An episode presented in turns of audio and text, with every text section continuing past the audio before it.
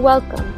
This is Gospel Light Daily, your daily program that lights the way of salvation through short gospel messages. It's a good day because we have good news for you. It is not against good works that we contend, but simply faith in them. That's a quote from Martin Luther. Often we are misrepresented as saying that Christians should no longer do good works. Nothing could be further from the truth. No, on the contrary, we encourage good works. We exhort every single Christian to abound in good works. What we are saying is exactly what Martin Luther said. It is not against good works that we contend, but simply faith in them. Good works do not save, it's the Savior who saves.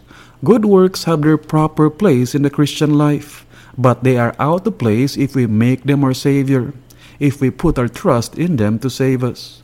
The Bible does not say God so loved the world that whoever does good works and puts their trust in them shall not perish but have eternal life. Yes, do good works, but put your trust in the Savior and His death on the cross for your salvation. And this has been Gospel Light Daily. We pray that God, who commanded, Let there be light, has shone in your hearts.